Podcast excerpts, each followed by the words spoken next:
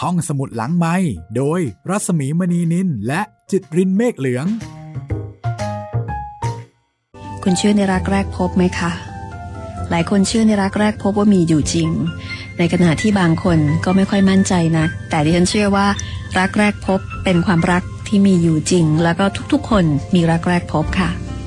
รักแรกพบในที่นี้ไม่ได้หมายถึงแฟนไม่ได้หมายถึงคนรัก แต่หมายถึงคนที่รักเรามากที่สุด คุณพ่อคุณแม่แน่นอนค่ะ นี่คือรักแรกพบที่จริงแท้แน่นอนของมนุษย์นะคะ งานเพลงของคุณพจนาถพจนาพิทักษ์เป็นผู้ประพันธ์ทั้งคำร้องทำนองแล้วก็เป็นเจ้าของเสียงร้องด้วยนะคะะท่านนี้เนี่ยเป็นเจ้าของเสียงร้อง เพลงประจำรายการคนคนคนถ้าบอกอย่างนี้ไปก็คงจะคุ้นหูนะคะ คุณพจนาถพจนาพิทักษ์กับเพลง รักแรกพบค่ะ ในอัลบั้มอิ่มอุ่นของคุณจุ้ยสุบุญเลี้ยงนะคะ ต้อนรับคุณผู้ฟังเข้าสู่รายการห้องสมุดหลังใหม่ค่ะ พบกับดิฉันประสมีมณีนินเช่นเคยบ่าย2โมงถึงบ่าย3โมงโดยประมาณ FM 105 MHz ค่ะ วิทยุไทยเพื่อเด็กและครอบครัว ชวนคุณมาเรียนรู้อย่างรื่นรมนะคะ แล้วก็สำหรับวันนี้เป็นตอนที่ 5 ของโตเกียวทาวเวอร์ แม่กับผม และพ่อในบางครั้งคราว งานเขียนของลิลลี่แฟรงกี้คุณทิพวรรณยามาโมโตะแปลเป็นภาษาไทยแพรวสำนักพิมพ์จัดพิมพ์ค่ะตอนที่ 5 ของโตเกียวทาวเวอร์ก็จะเป็นช่วงที่มาคุงตัวเอกของเรื่อง ซึ่งก็คือลิลลี่แฟรงกี้นั่นแหละค่ะ เขาเล่าถึงช่วงชีวิตที่กำลังจะเปลี่ยนผ่านจากมัธยมต้นเป็นมัธยมปลาย ในช่วงเวลาที่เป็นวัยรุ่น มาคงก็อาจจะเหมือนกับเด็กวัยรุ่นหลาย ๆ คนที่ต้องการอิสระต้องการพื้นที่ส่วนตัว เขาอยากจะใช้ชีวิตตามลำพัง ก็เลยขอแม่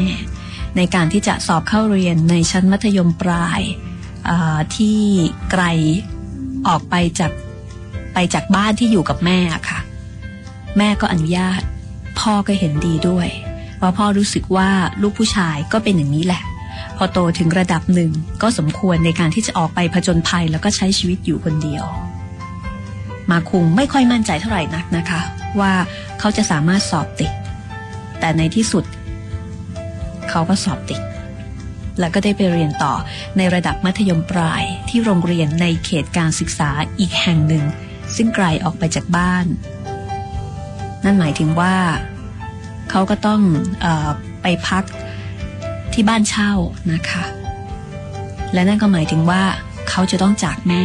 เป็นครั้งแรกในชีวิตค่ะโตเกียวทาวเวอร์เป็นเรื่องราวของมาคุงกับแม่ คนสำคัญที่สุดในชีวิตของเขา ครอบครัวเพียงคนเดียวของเขา แล้วคนที่มีชีวิตอยู่เพื่อเขาก็คือแม่ของเขาในขณะที่พ่อนั้น อาจจะมาเจอเจอมาดูแลกันบ้าง ก็เพียงแค่บางครั้งบางคราว วันนี้มาติดตามกันต่อนะคะว่า ชีวิตในช่วงชั้นมัธยมปลายของมาคุงเป็นอย่างไร ความสัมพันธ์ของเขากับแม่ในเวลาที่ต้องห่างกันนั้นเป็นอย่างไร และพ่อบางครั้งบางคราวของพ่อ มีอะไรบ้างนะคะที่เป็นความประทับใจที่ยังคงอยู่ในความทรงจำของเขาติดตามกันได้เลยค่ะ กับตอนที่ 5 ของโตเกียวทาวเวอร์ค่ะในโลกนี้มีอารมณ์ความรู้สึกต่างๆ มากมาย แต่คงไม่มีความรู้สึกใด ที่ยิ่งใหญ่เทียบเท่ากับความรักความห่วงใยของพ่อแม่ที่มีให้กับลูก การที่ลูกจากอกพ่อแม่ไปนั้น ก็เพื่อแสวงหาความสัมพันธ์อันหอมหวานรูปแบบใหม่ ที่เกินกว่าความสัมพันธ์ระหว่างพ่อแม่ลูก เพื่อน พักพวก คนรัก สามีภรรยา ลูกใฝ่ฝันหาความสัมพันธ์อันแน่นแฟ้นและยั่งยืน เมื่อได้พบเจอผู้คนเหล่านั้น แต่แล้ว ยิ่งมีความหวังมากเท่าใด ก็ยิ่งกลายเป็นต้นต่อของความสิ้นหวังมากขึ้นเท่านั้น แล้วลูกก็จะผิดหวัง หัวใจสลาย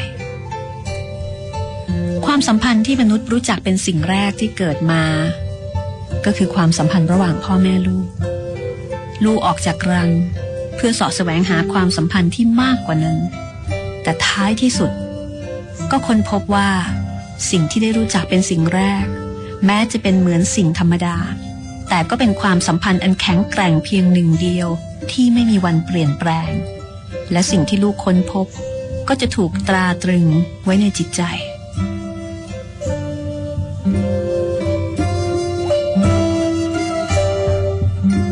ในโลกนี้มีอารมณ์ความรู้สึกหลากหลายรูปแบบ แต่ก็ไม่มีสิ่งใดจะยิ่งใหญ่เกินกว่าความห่วงหาอาทรของพ่อแม่ที่มีต่อลูก ตอนที่เรากำลังค้นหาความสัมพันธ์รูปแบบใหม่ เราไม่รู้คุณค่าความรักของพ่อแม่ ต่อเมื่อได้เป็นผู้ให้ เราจึงเข้าใจ ในอดีต พ่อแม่เคยรู้สึกกับเราอย่างไร ในวันนี้เมื่อเราได้รู้ เราก็ตั้งใจที่จะทำอย่างที่พ่อแม่เคยทำให้กับเราในวันก่อน เมื่อถึงตอนนั้น คนเราอาจจะได้สิ่งที่มั่นคงและยั่งยืนที่สุดมาอยู่ในมือก็ได้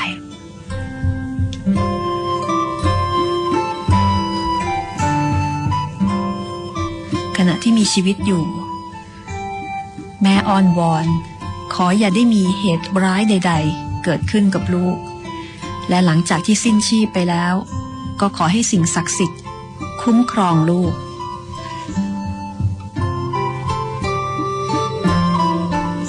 ในที่สุด มาคุงก็สอบเข้าเรียนได้ตามความตั้งใจ เขาวุ่นวายกับการเก็บของเตรียมย้ายเข้าที่พักใหม่ ที่พักใหม่ของมาคุงซึ่งเขาจะต้องจากแม่ไปอยู่ที่นั่นตามลำพัง เป็นตึกไม้สองชั้น ห้องน้ำรวม ค่าเช่าเดือนละสองหมื่นเยน แม่ตกลงกับร้านขายอาหารชุดที่อยู่ข้างๆ ให้ทำอาหารให้กับมาคุงวันละสามมื้อ โดยจ่ายในราคาเดือนละสองหมื่นเยนแม่บรรจงทำความสะอาดห้องที่เขาต้องอยู่คนเดียว ซื้อเครื่องใช้ในชีวิตประจำวันมาให้ ส่วนที่ต้องใช้ไฟ ก็แปะกระดาษเขียนข้อความเตือนให้ระวัง แม่แวะทักทายบ้านใกล้เรือนเคียง เพื่อฝากฝังมาคุง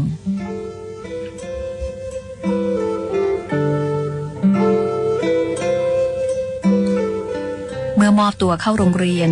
และก็จัดสิ่งของในห้องใหม่เสร็จเรียบร้อย แม่กับมาคงก็กลับมาบ้านเช่าที่แม่กับเขาอาศัยอยู่ด้วยกัน มาจนถึงเมื่อสัปดาห์ก่อน แต่ตอนนี้ในบ้านหลังนั้นไม่มีของของเขาอยู่อีกต่อไป เตียงและโต๊ะถูกขนออก เหลือไว้เพียงร่องรอยบนเสือ่อซึ่งบ่งบอกถึงน้ำหนักของสิ่งที่เคยวางอยู่ ลูกที่ออกจากอกพ่อแม่ มาคงบอกว่า ผมไม่รู้หรอกว่าความรู้สึกของพ่อแม่ที่ถูกทิ้งไว้เป็นอย่างไร สีหน้าของแม่ตอนที่พูดว่า กินของอร่อยๆตุนไว้เยอะๆนะ ท่าทางของแม่ ตอนทำอาหารเลิศหรูให้ผมกินทุกวัน ภาพแม่ที่ยืนหันหลังอยู่ในห้องครัว ใบหน้าของแม่ตอนปูที่นอนบนเสือที่ไม่มีเตียง สีหน้าและท่าทางของแม่ยิ้มแย้มแจ่มใส แต่ก็ดูเศร้าอยู่ในที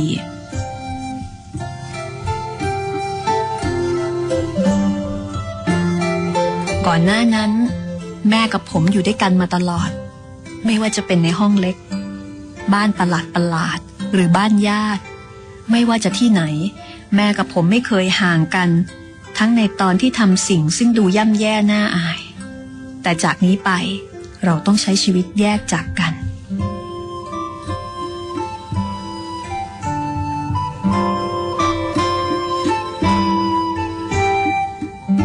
ต้องจ่ายเงินจำนวนมาก ทั้งค่าเช่าอพาร์ตเมนต์และค่าอาหาร แล้วก็ค่าใช้จ่ายเบ็ดเตล็ดอีกสองหมื่นเยน แม่โอนให้เขาเป็นรายเดือน แม่ต้องรับภาระเพิ่มขึ้น ความรู้สึกตื่นเต้นดีใจที่จะได้ใช้ชีวิตอิสระ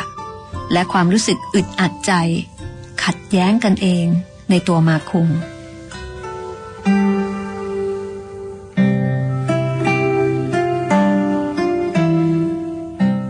ออกเดินทาง มาคุงนั่งรอรถไฟที่มีเพียงวันละแปดเที่ยวอยู่กับแม่ บนเก้าอี้ที่สถานี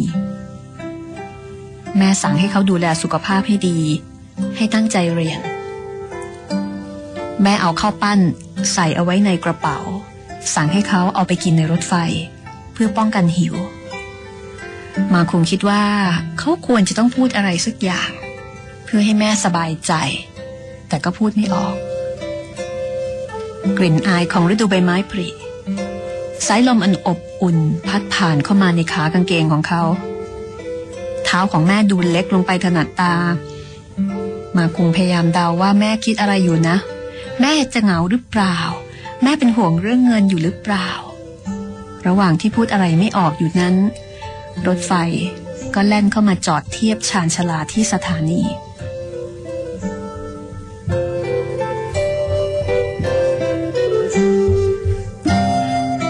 ไปถึงแล้วผมจะโทรหานะคะแม่ พยายามเข้านะลูก แม่ลูกร่ำลากัน และเมื่อเสียงลูกหวีดของนายสถานีดังขึ้น แม่ก้าวเดินตามรถไฟที่เคลื่อนตัวออกไปพลางโบกมือให้เขา แม่เดินไปจนสุดชานชลาสั้น ๆนั้น แล้วก็โบกมือไม่หยุด มาคงไม่ได้โบกมือให้แม่ เขาได้แต่เฝ้ามองร่างนั้นจนลับตา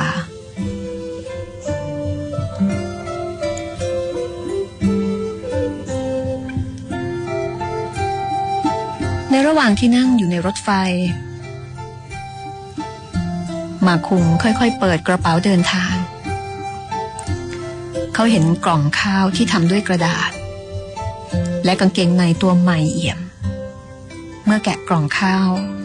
ข้างในมีข้าวปั้นห่อสลายสี่ก้อน มีไก่ทอด ไข่เจียว และตังกวาดองที่แม่เพิ่งจะดองเมื่อเช้า ใต้กล่องข้าว มีซองจดหมายสีขาวจ่าหน้าถึงเขา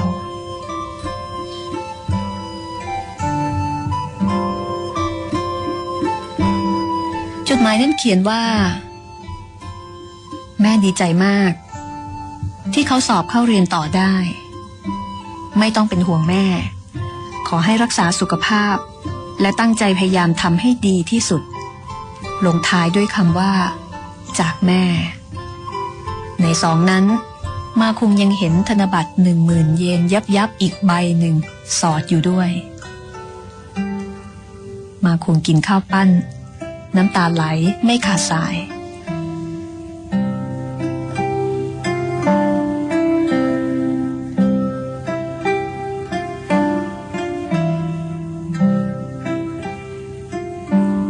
หลังจากที่มาคุง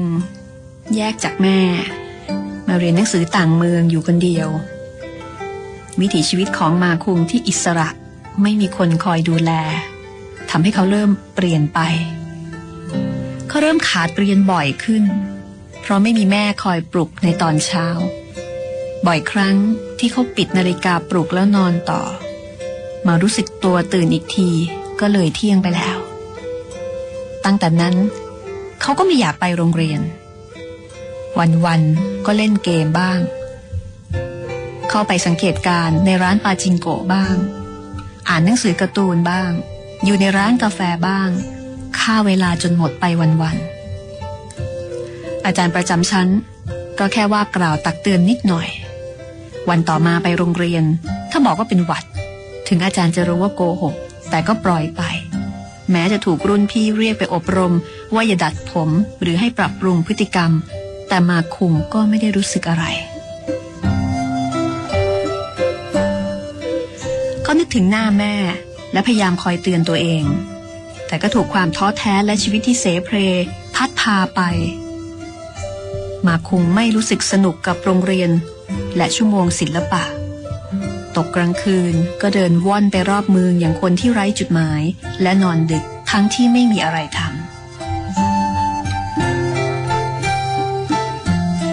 เมื่อไม่มีใครดุ ไม่มีใครหน้ายำเกรง และมีอิสรภาพเหลือล้น เด็กในวัยนี้จึงเสียผู้เสียคนได้ง่าย ๆ มาคงบอกว่าผมไม่รู้สึกสนใจการวาดภาพหรือเล่นกีตาร์ได้แต่สนุกสนานกับอิสระอันไร้สาระ แต่ถึงอย่างไร ผมก็ยังแบ่งเวลาไปยังตู้โทรศัพท์ที่สวนสาธารณะ เพื่อโทรศัพท์หาแม่ วันละครั้ง ตอนประมาณสามทุ่ม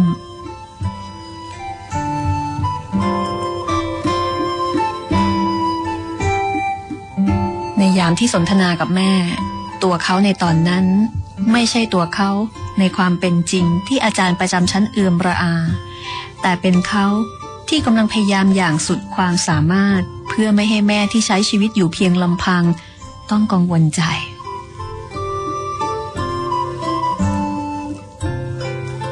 ช่วงนั้นเขาสูงขึ้นปีละกว่า 10 เซนติเมตร ไม่ว่าจะกินเยอะแค่ไหน ก็หิวอีกอย่างรวดเร็ว คุณป้าที่ร้านอาหารชุดเป็นคนดีมาก แต่อาหารที่ป้าทำมักมีกลิ่นน้ำมันเก่า ในหนึ่งสัปดาห์ มีครีมสตูที่ไม่ค่อยมีชิ้นเนื้อหลายครั้ง คุณป้าบอกว่า เติมเท่าไหร่ก็ได้นะมาคุงแต่ครีมสตูไม่ใช่อาหารที่เอาไว้กินคู่กับข้าว ทุกครั้งที่ออกจากร้านอาหารชุด มาคุงไม่อิ่ม เขาจะแวะซูเปอร์มาร์เก็ตกินมันฝรั่งทอดกรอบจนหมดตรงนั้น ด้วยเหตุนี้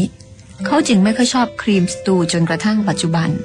พอใช้ชีวิตอยู่คนเดียว เขาถึงได้รู้ถึงความสำคัญของการกิน และรู้สึกขอบคุณแม่ ที่คอยทำอาหารอร่อยๆ ให้เขาได้กินทุกวัน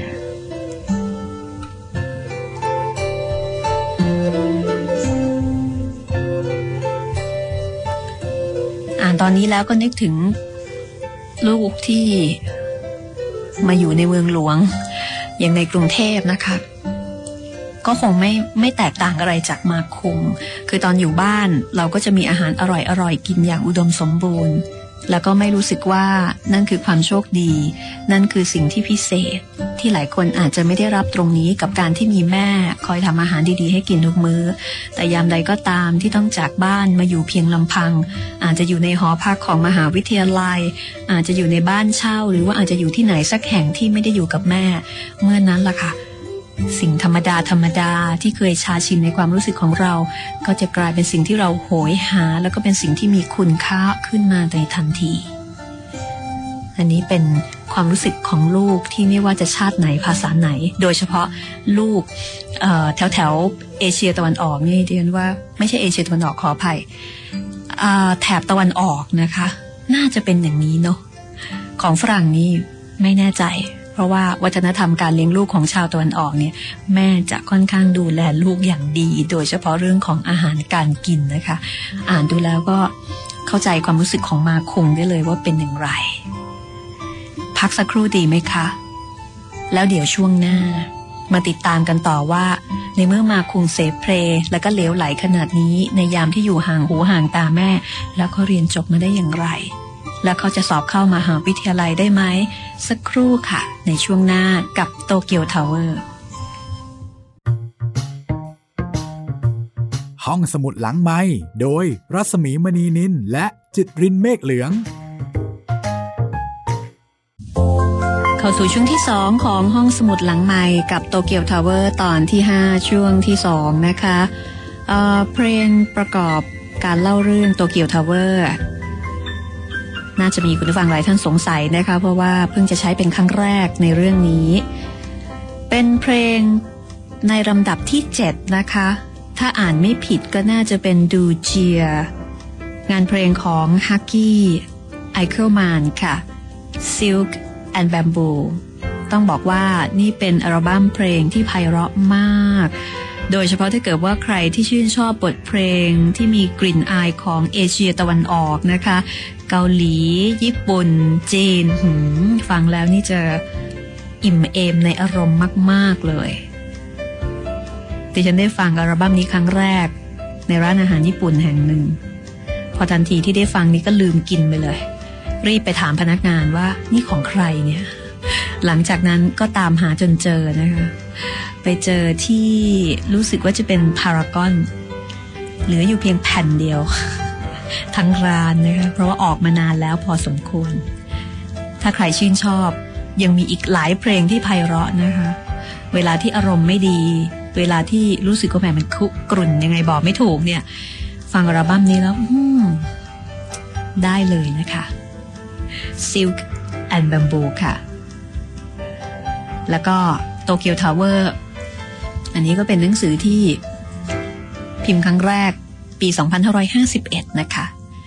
ฉบับที่ดิฉันมีอยู่เนี่ย 2552 พิมพ์ครั้งที่ 6 แหละอของแพรวสำนักพิมพ์ค่ะ คุณทิพวรรณยามาโมโตะเป็นผู้แปล ถามว่าเล่าได้เยอะหรือยัง ก็ประมาณ 30%มั้งคะยังไม่ถึงครึ่งดี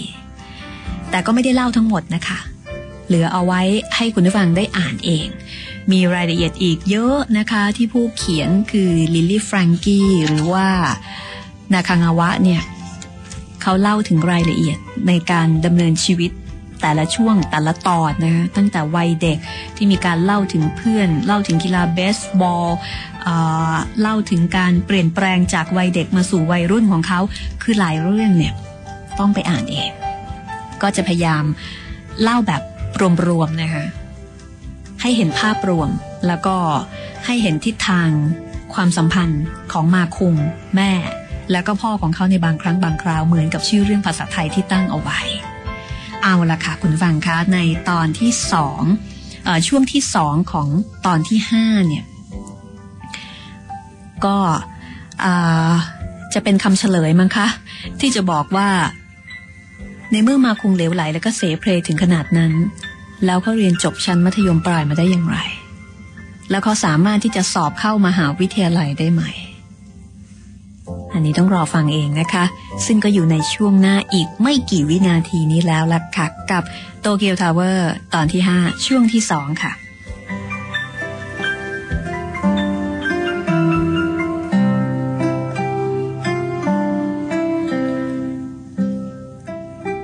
ในส่วนของมาคุงเองเขาก็กังวลใจอยู่ ว่าเขาจะขึ้นชั้นม .5 ได้หรือเปล่า เพราะว่าเขาหยุดเรียนทุกสามวันครั้ง แต่เขาก็เลื่อนชั้นได้อย่างเฉียดฉิวฤดูใบไม้ผลิครั้งใหม่กำลังจะเริ่มขึ้น เขาเริ่มเล่นกับเพื่อนที่โรงเรียนบ่อยขึ้น หยุดเรียนน้อยลง แต่แล้วก็เปิดเทอมใหม่ด้วยสภาพเดิม แม้ว่าจากอพาร์ตเมนต์ถึงโรงเรียนจะใช้เวลาเดินทางไม่ถึงสามนาที แต่เท้าของเขาก็ไม่ค่อยอยากจะก้าวออกไป วันหนึ่งเขาไม่ตื่น กระทั่งหมดชั่วโมงแรกก็ยังนอนจมอยู่บนเตียง ทันใดนั้นเองก็มีเสียงคนกระหน่ำเคาะประตูห้อง พอเปิดประตูออกมา ก็เห็นอาจารย์ประจำชั้นคนใหม่ ยืนอยู่หน้าห้อง รีบเปลี่ยนเสื้อผ้าเร็วเข้า จะได้ไปโรงเรียนกัน อาจารย์คนนี้เป็นผู้หญิงค่อนข้างมีอายุ ชื่อว่าอาจารย์มูราคามิ เป็นคนร่างเล็ก แต่เสียงดังน่าดู และก็ไม่ใช่เฉพาะวันนั้น วันไหนที่อาจารย์มูราคามิรู้ว่ามาคุงมาสาย เธอก็จะวิ่งมาปลุกเขาในช่วงพักเปลี่ยนคาบ บางครั้งก็มุ่งตรงมาอพาร์ตเมนต์เขาก่อนไปโรงเรียน เพื่อนๆจะมองออกมาทางหน้าต่างห้องเรียน แล้วก็หัวเราะกันทุกครั้ง ที่เห็นมาคุงในสภาพซังกะตาย ถูกอาจารย์ดึงมือ ลากผ่านสนามกีฬามาช่างน่าอายจริงๆ หลังจากเดินทางไปโรงเรียนด้วยวิธีการแบบนั้นได้ไม่นาน มาคงก็เริ่มออกไปโรงเรียนก่อนที่อาจารย์จะมาปลุก แม่เคยบอกเขาว่า ที่แกจบมาได้เนี่ย ก็เพราะอาจารย์มูราคามิจริง ๆ เลยนะ มาคุงเองก็คิดอย่างนั้นเหมือนกัน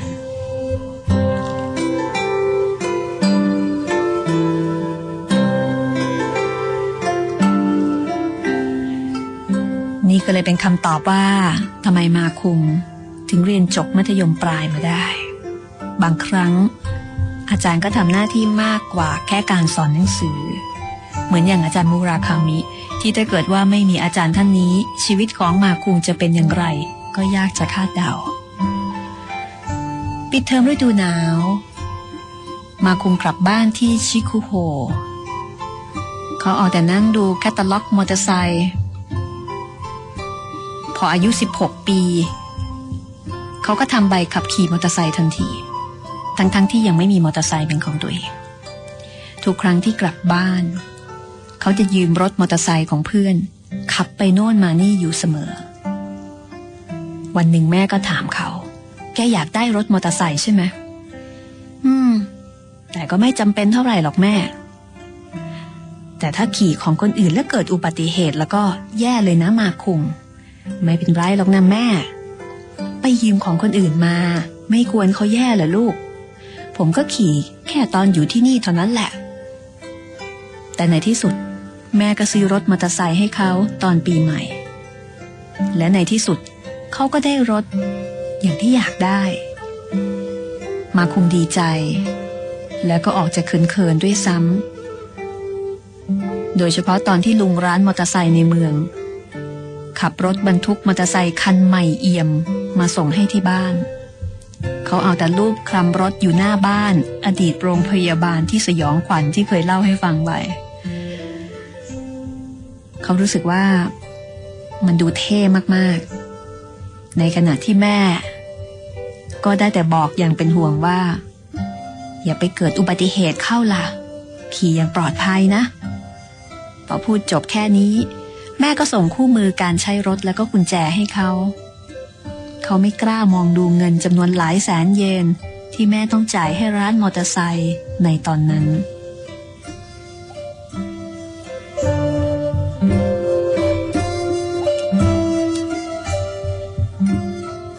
ซื้อของราคาแพงขนาดนี้ให้ แม่ต้องจ่ายค่าใช้จ่ายแต่ละเดือนให้เขา เงินทั้งหลายทั้งปวงทั้งหมดนี้ เขาไม่เคยได้รับอะไรจากพ่อเลย คือภาระในการส่งเสียเลี้ยงดูมาคุม อยู่ที่แม่เพียงคนเดียว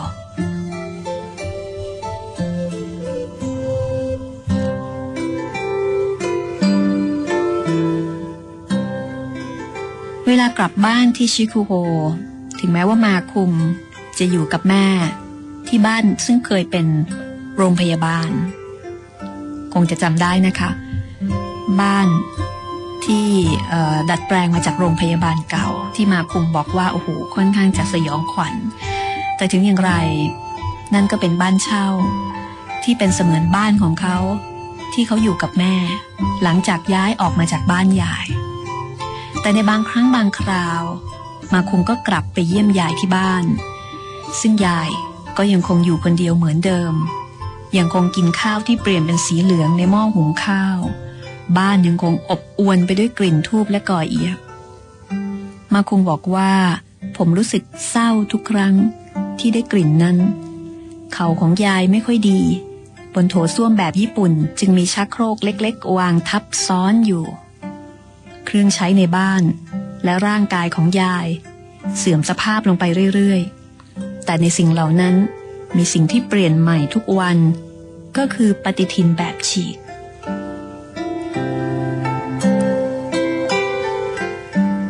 ในบ้านที่ไม่มีใครอยู่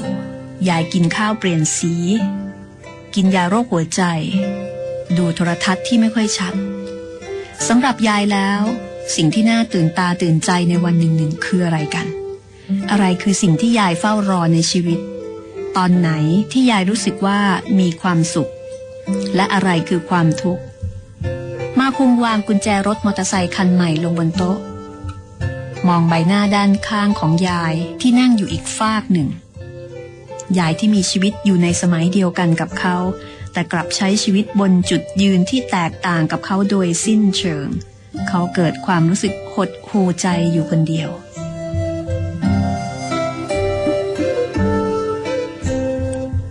ในขณะที่ย่าซึ่งอยู่โคคุระ ย่าก็อยู่บ้านคนเดียว ไม่มีใครเหมือนกัน ลูกหลานได้พบเจอกับสิ่งใหม่ๆ ทุกวันทุกวัน ตามผลทางชีวิตของแต่ละคน วิ่งไปวิ่งมา จนแทบไม่มีเวลาหยุดพักหายใจ แต่อีกทางหนึ่ง ย่าและยาย ต้องอยู่กับทิวทัศน์เดิมๆทุกวัน ได้แต่หายใจ และคอยฉีกปฏิทินเพื่อเปลี่ยนวันใหม่ ความเศร้าสลดใจที่เห็นได้ตอนเริ่มต้นและสิ้นสุด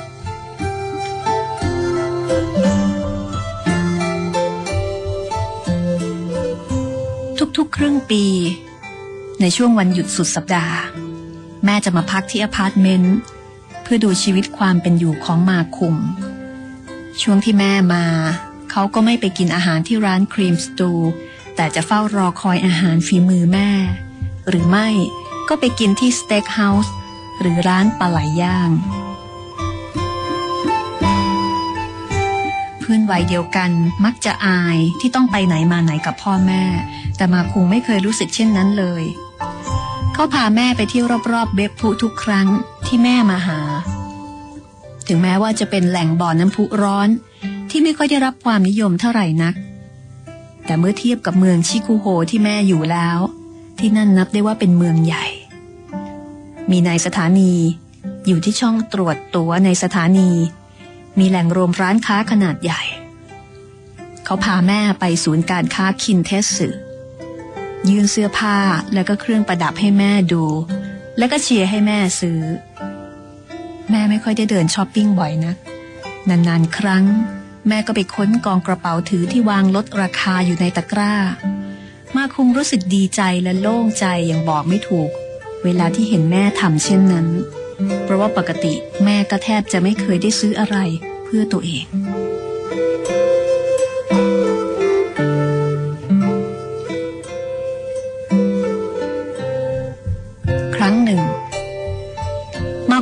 พ่อเรียกตัวมาที่โคคุระ ตอนย่างเข้าสู่ฤดูใบไม้ร่วง แล้วพ่อก็ถามเขาว่า แกเรียนจบแล้วจะทำอะไรต่อมาคุง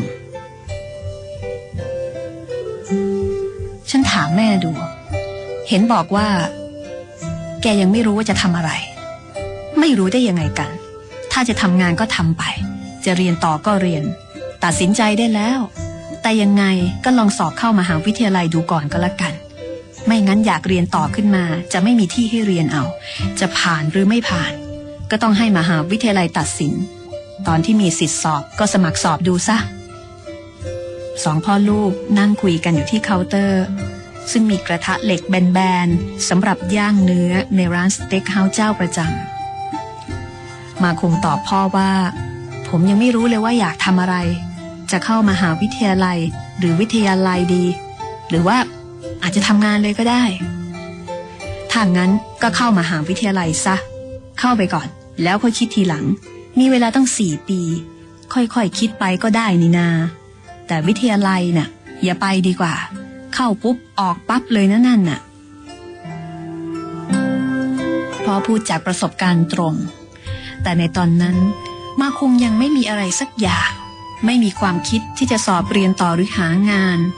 ไม่ว่าจะเป็นเป้าหมายชีวิตหรือความฝัน แต่สิ่งหนึ่งที่เขาตัดสินใจอย่างแน่วแน่แล้วก็คือพ่อครับ ผมอยากไปโตเกียว ทันทีที่พ่อได้ยิน พ่อก็ยิ้ม หันกลับไปทานกระทะร้อน สูบบุหรี่แล้วบอกว่า โตเกียวเหรอ ก็ดีนี่ แล้วพ่อก็หัวเราะชอบใจ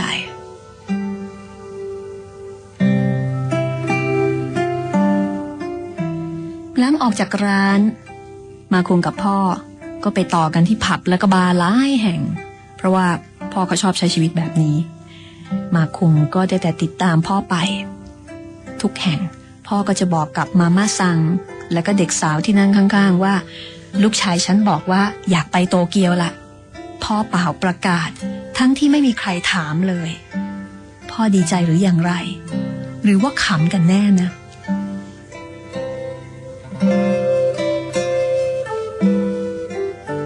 คงมักจะไม่เข้าใจพ่ออยู่เสมอ รวมถึงเรื่องนี้ด้วย จากนั้นเวลาผ่านไป อีกสองเดือน จะถึงวันสอบ มาคงตัดสินใจ สมัครสอบแค่มหาวิทยาลัยเพียงแห่งเดียว เขาไม่มีความคิดจะรอโอกาสสอบใหม่ เขาเริ่มอ่านหนังสือสอบ ยิ่งอ่าน ก็ยิ่งรู้สึกอยากเข้าเรียนให้ได้ แต่ถ้าจะพูดให้ถูกก็คือ เขาแค่อยากไปโตเกียวเร็วๆ อยากไปอยู่โตเกียว คล้ายๆ กับความรู้สึกตอนมสามที่เขาอยากไปเมืองไหนก็ได้ เพื่อที่จะออกไปจากเมืองชิคุโฮเขาอยากไปเห็นโลกใหม่ให้เร็วที่สุด อยากไปยังเมืองที่ใหญ่กว่าเมืองนี้อีกหลายเท่า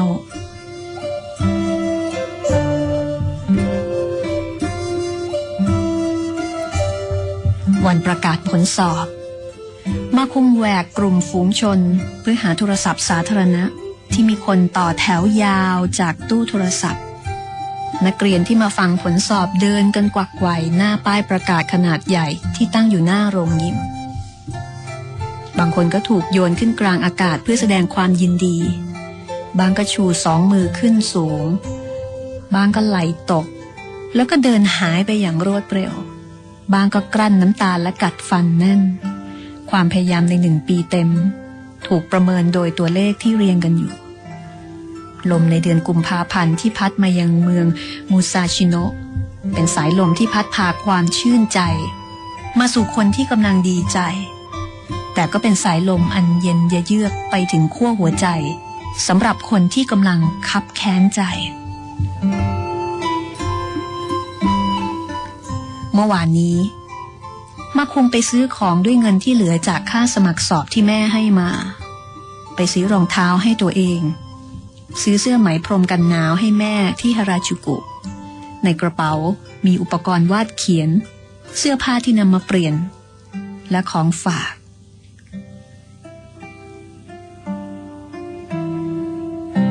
เขาซื้อเสื้อไหมพรมกันหนาวสีแดงเข้ม ปักลายดอกไม้ให้แม่ มาคงอยากกลับถึงบ้านเร็วๆ เพื่อเอาเสื้อตัวนี้ให้แม่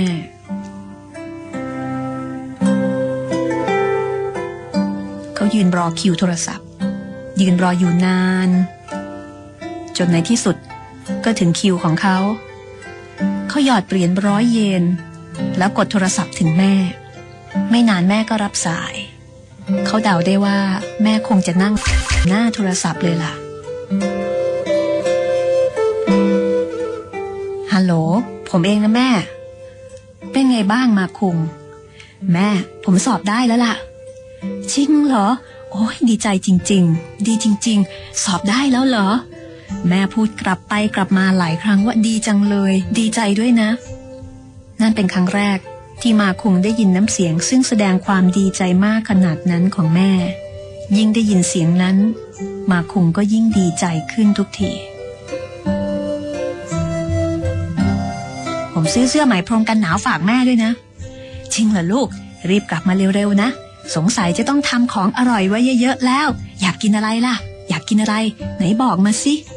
ผมอยากกินข้าวปั้น อืม ไม่ต้องเป็นแบบนั้นก็ได้นี่ เอาเนื้อไหมลูก เอาข้าวปั้นกับผักดองที่แม่ทำอะจ้าจ้าเข้าใจแล้ว รีบกลับมาดีๆล่ะ แม่จะรอนะมาคุงฮะมาคุงขึ้นเครื่องบินกลับบ้าน ต่อรถไฟ กว่าจะถึงชิคูโฮ ก็ดึกแล้ว แม่ออกมารับ ทั้งที่ยังสวมผ้ากันเปื้อนอยู่ และแม่ก็พูดกับเขาว่า ดีใจด้วยนะ หิวแล้วใช่ไหมล่ะ กินเยอะๆเลยนะลูก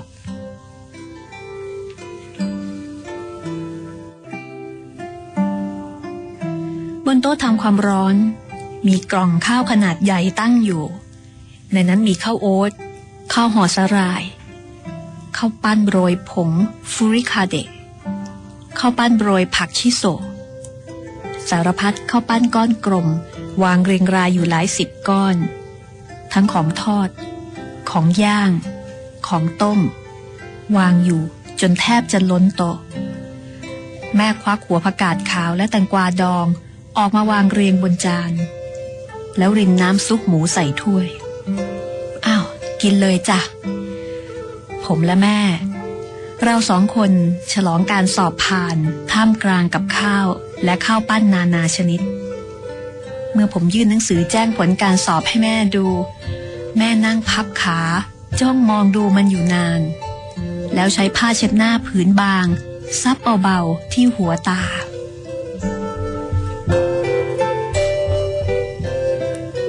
พยายามได้ดีมากเลย ขอบใจนะ ผมเป็นฝ่ายได้รับคำขอบคุณโดยไม่ทราบสาเหตุ แล้วโทรศัพท์จากพ่อก็ดังขึ้น เออ สอบได้แล้วเหรอ ฮะ แกนี่ มีโชคด้านการจับฉลากมาตั้งแต่เด็กเลยนะ นั่นสินะ ก็ดีละ ตอบแทนแม่ให้เยอะๆ ก่อนไปโตเกียวก็แล้วกัน เข้าใจแล้วฮะ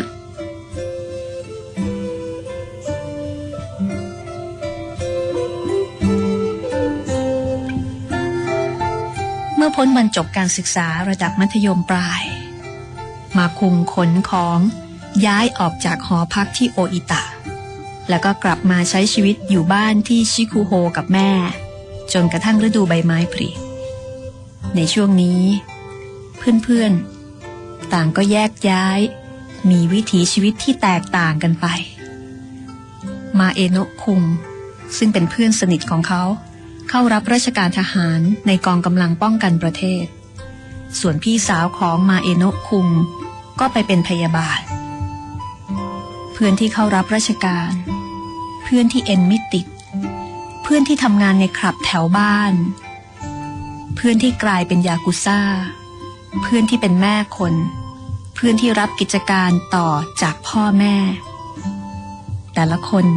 เริ่มเดินไปตามวิถีชีวิตของตนเอง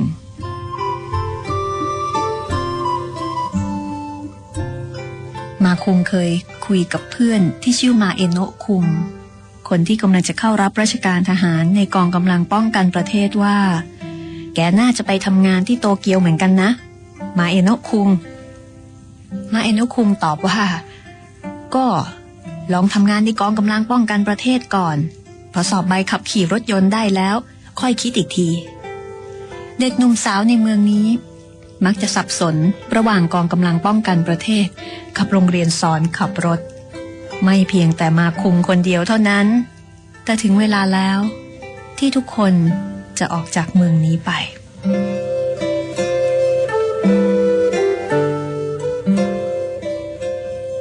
มหาวิทยาลัยด้านศิลปะที่เมืองมูซาชิโนะทางทิศตะวันตกของโตเกียว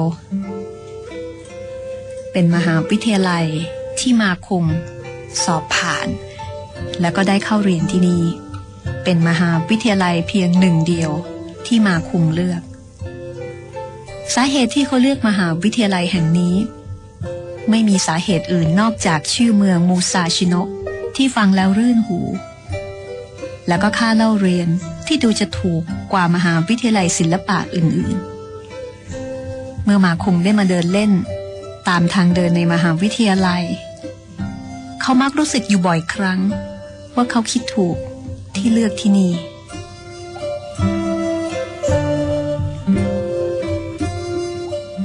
มาคุงเลือกอพาร์ตเมนต์ผ่านทางฝ่ายธุรการนักศึกษา เป็นอพาร์ตเมนต์ไม้สองชั้น เดินจากมหาวิทยาลัย ข้ามต้นแม่น้ำทามางาวะ ไปทางเมืองทาจิคาวะ ห้องน้ำและห้องส้วมใช้รวมกัน ค่าเช่าเดือนละ 22,000 เยน เป็นห้องที่มีลักษณะคล้ายคลึงกับห้องที่เคยพักในเบฟพูตอนเรียนมัธยมปลาย ผู้พักอาศัย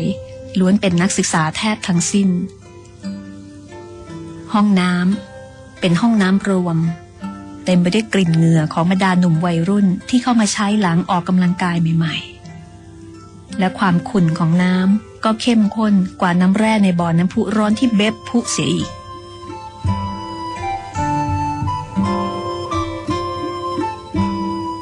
จนถึงวันเปิดภาคเรียน มาคงไม่มีอะไรทำนอกจากไปเดินเล่น แถวๆที่พัก ครั้งหนึ่งเขานั่งลงใต้ต้นซากุระ แล้วก็คิดถึงสิ่งที่แม่พูดกับเขา ในวันก่อนที่เขาจะเดินทางมาโตเกียว แม่อยากกับพ่อได้ไหม แม่ถามเขามาคุงตอบว่า ผมตอบไปว่าอย่างไรก็ได้ ให้พ่อกับแม่ ไปปรึกษากันสองคน และตัดสินใจกันเอาเอง พวกเราไม่ได้อยู่ด้วยกันมาตั้งแต่ผมอายุสามขวบแล้ว ถึงจะหย่ากัน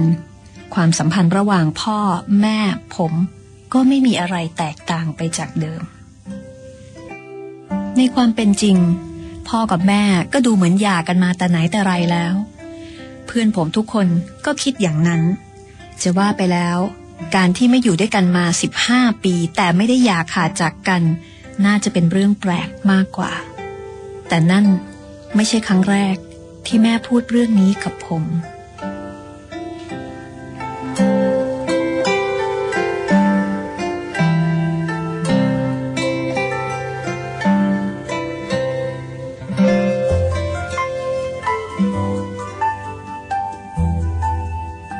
นี่ก็เป็นอีกช่วงชีวิตหนึ่ง ที่มีการเปลี่ยนผ่านนะคะ เปลี่ยนผ่านจากการเป็นเด็กนักเรียนในชั้นมัธยม เข้าสู่วัยหนุ่ม เดินทางมุ่งสู่โตเกียวเพื่อเรียนในมหาวิทยาลัย ซึ่งในที่สุดมาคงก็สามารถทำได้ สอบเข้ามหาวิทยาลัยทางด้านศิลปะได้สำเร็จท่ามกลางความดีใจของแม่แล้วก็ของพ่อ แต่ขณะเดียวกัน ก็ดูเหมือนว่าแม่ ก็จะมีปัญหาที่แม่ ก็ยังคงครุ่นคิดแล้วก็แก้ไม่ตก นั่นก็คือสถานภาพการสมรส ตกลงแม่จะหย่ากับพ่อหรือไม่อย่างไร คงจะต้องติดตามต่อไปในตอนหน้าละค่ะ ซึ่งเป็นตอนที่ 6 ของโตเกียวทาวเวอร์แม่กับผมและพ่อในบางครั้งคราว อย่าลืมนะคะ เราติดต่อกันได้ที่ library at radio thai fm ค่ะ library at radio thai fm l i b r a r y หรือเข้ามาที่ Facebook รัศมีมณีนิน r a w s a m w e สวัสดีค่ะ ห้องสมุดหลังไม้โดยรัสมีมณีนินและจิตรินเมฆเหลือง